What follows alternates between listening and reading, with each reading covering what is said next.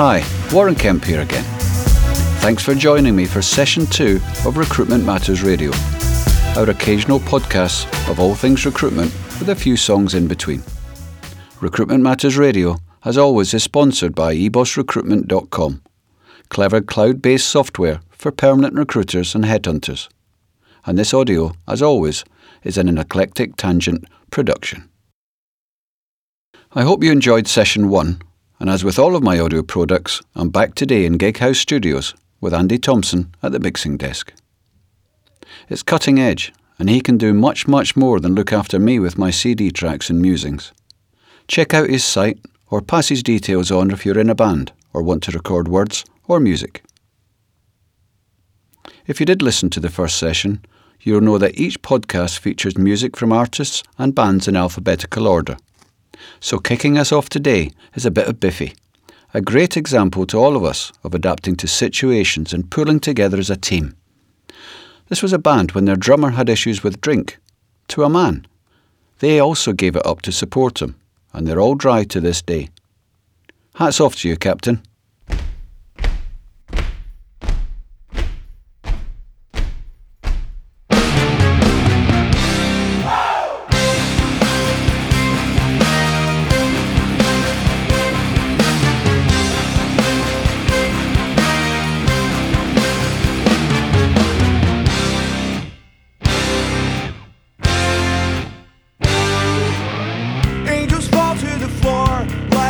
Would if I was captain. Silver children, she roared.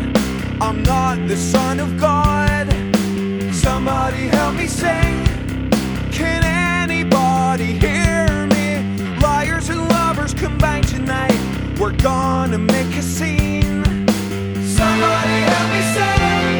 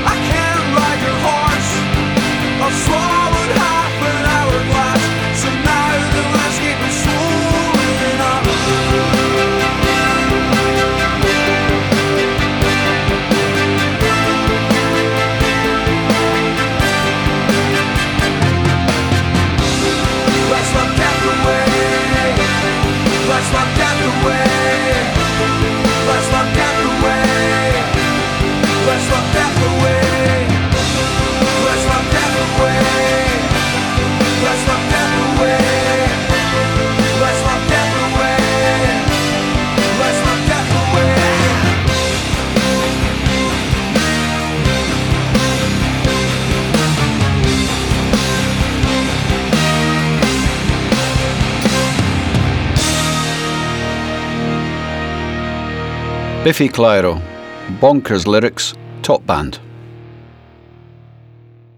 One of the topics that comes up frequently when planning a training course with a client is time management. How to get the most from a day, from a week, and a month, and maximising results for your efforts. There's lots of material out there, on books and on the internet, all on that type of subject, so any tips I'll give you will hardly be unique. Yet nonetheless, I hope of some value. I also do a lot of management consultancy, working closely with business owners and their organisation so that we can improve bottom line results. So, based on 20 years or so in recruitment, I'm going to share with you in this podcast some ideas and thoughts in and around the subject of time management. And the first one is the age old to do list. I'm long since being surprised how few people actually have a to do list on their desk. A written list of things to action that day, or half day, or even just for the week. Of course, there are online variations on the theme, such as using Microsoft Outlook. However, it's my belief that committing something to paper is an inner commitment to taking action, and that results in more outward actions. How many times have you said to yourself, I better phone John? And then, because you never wrote it down, it slips your mind until it's a week later, when you remember you never phoned him at all. Alternatively, although it may be documented on Outlook or something similar, you end up running your desk by relying on that alarm telling you to phone John in 15 minutes. So now instead of preparing for the call, it's all too close, and you end up in some kind of bland opening stab at a conversation. So, tip number one commit things to paper, and if that's a typed Word document, then print it and have it on your desk in clear view. Number two, have a three day rule. What I mean by that is whatever you write down, it has to be completed in just three days. So you write down as an example to call John on day one. If you don't action it, then it goes on for a second day and will probably be reprioritised accordingly. If it's not actioned then, it's on again on day three. But there is no day four. Action it or bin it if you haven't done it by close of play on day three. Because now it was either vital and you simply have to do it, or it wasn't such a big issue after all and you can safely bin it.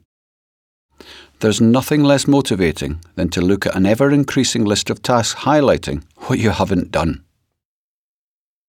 Let's take a few moments now while you perhaps start to think of your own ideas about to do lists, and let's have a song from a band that I saw for the first time a couple of years ago, just before they broke through. Even then, it was obvious they had something special about them. Here's Bastille.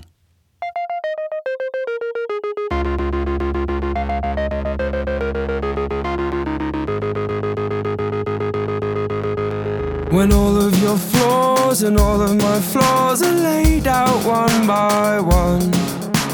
A wonderful part of the mess that we made, we pick ourselves undone.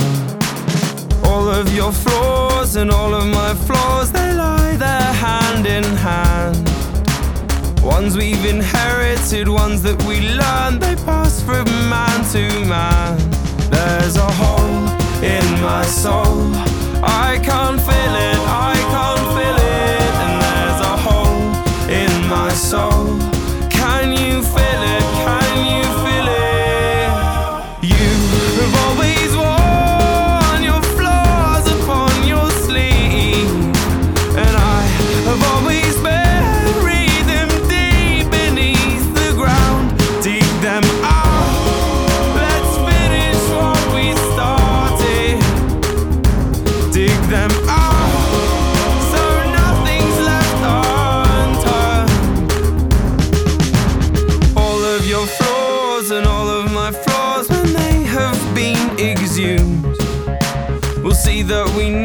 to be who we are. Without them, we'd be doomed. There's a hole in my soul.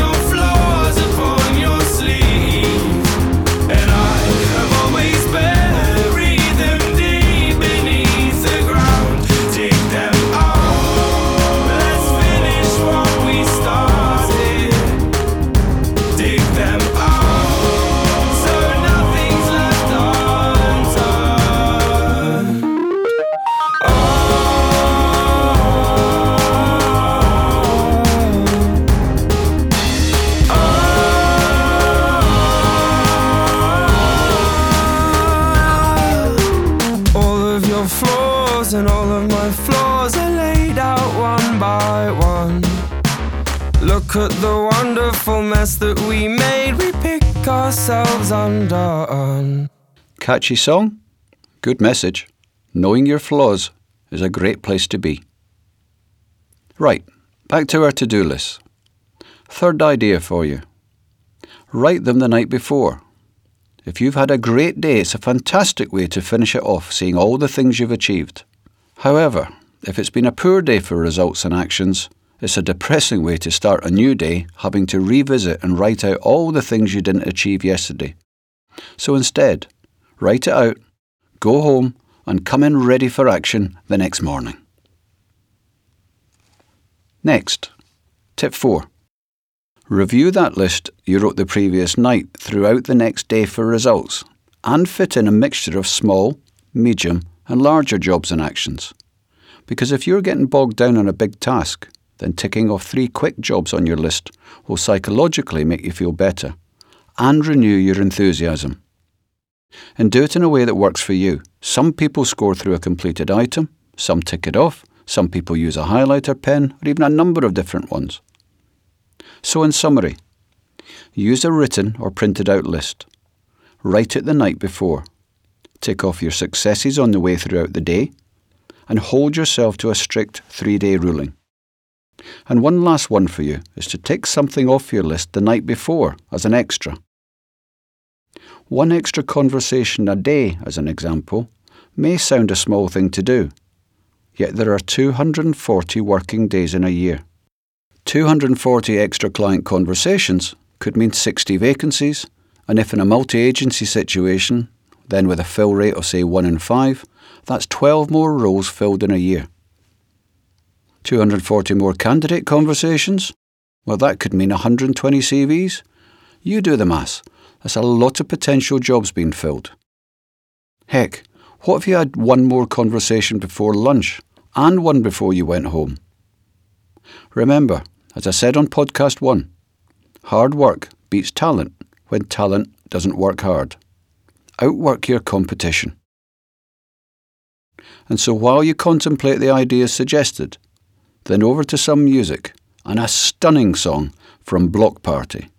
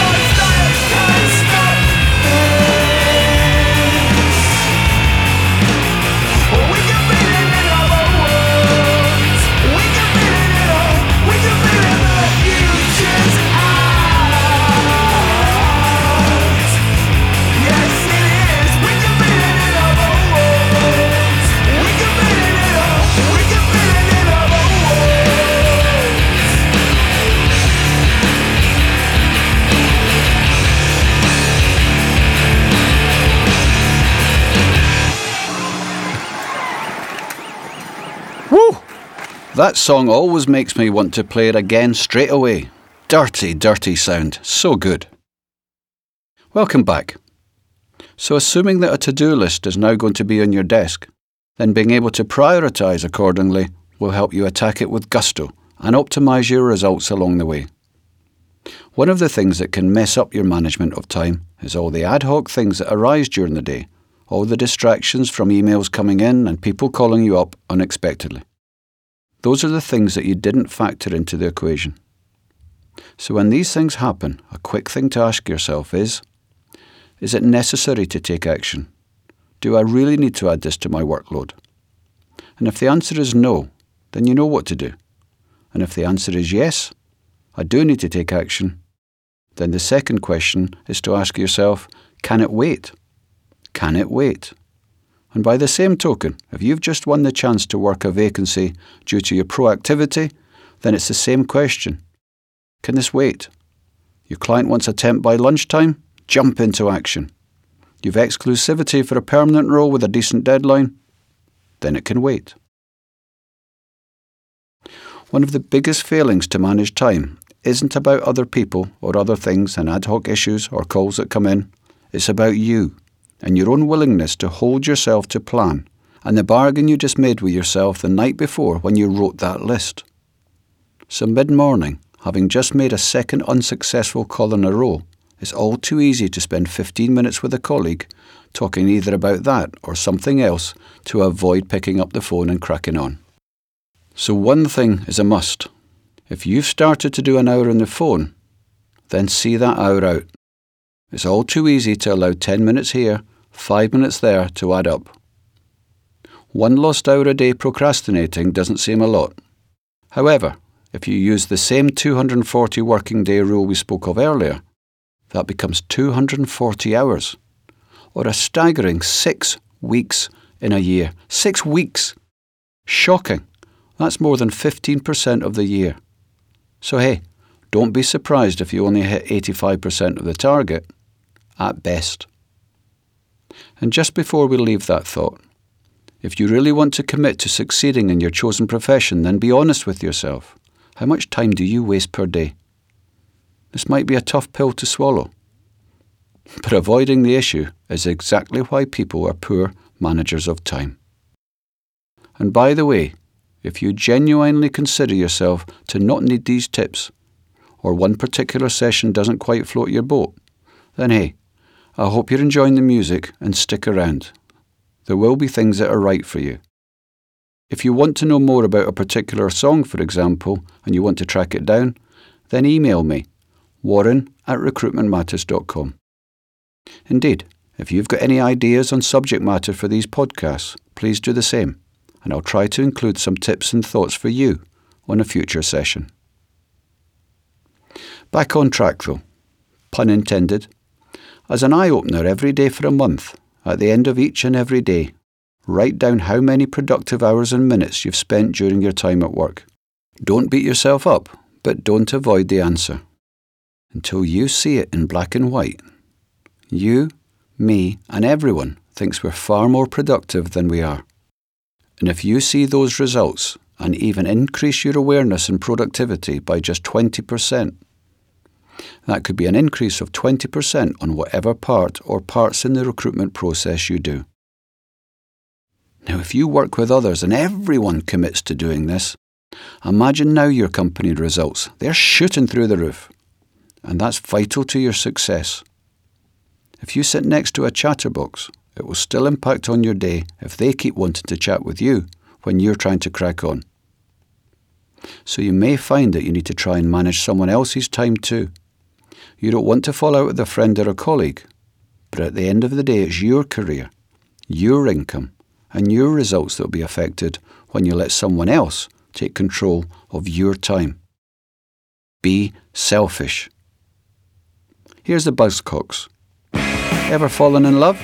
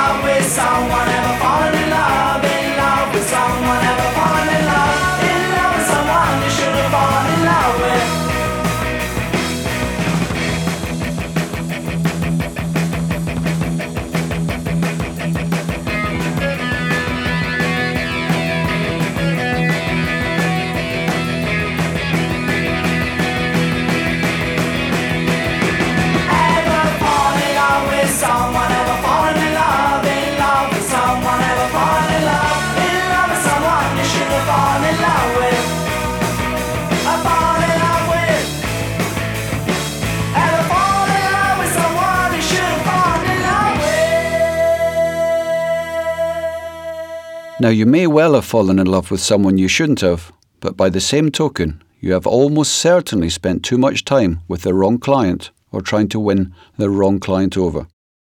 Too much time with the wrong candidate because you liked them, fancied them, or felt sorry for them, and the wrong time on a job because you loved the idea of working with that client on a better level if only you could fill that particular role. Now, if you could work the better jobs, with the best candidates for the best clients, then you'd make a huge increase in your successful results. And spend the right time on the right tasks. You may well be working your butt off right now and filling your day full of actions. However, prioritising the companies, the jobs, and the candidates that you work will make a positive difference to the results that you get. So here's three exercises I want you to complete. You can either stop this podcast in between each as I explain them and come back when you're done, or write them down and action them later. But please do take action. Here's the first exercise Write down 10 things that objectively make the perfect client. 10 things that when you compare one client or potential client with another, it's obvious which one is tops. Then you can instantly see which clients you should be spending your precious time with.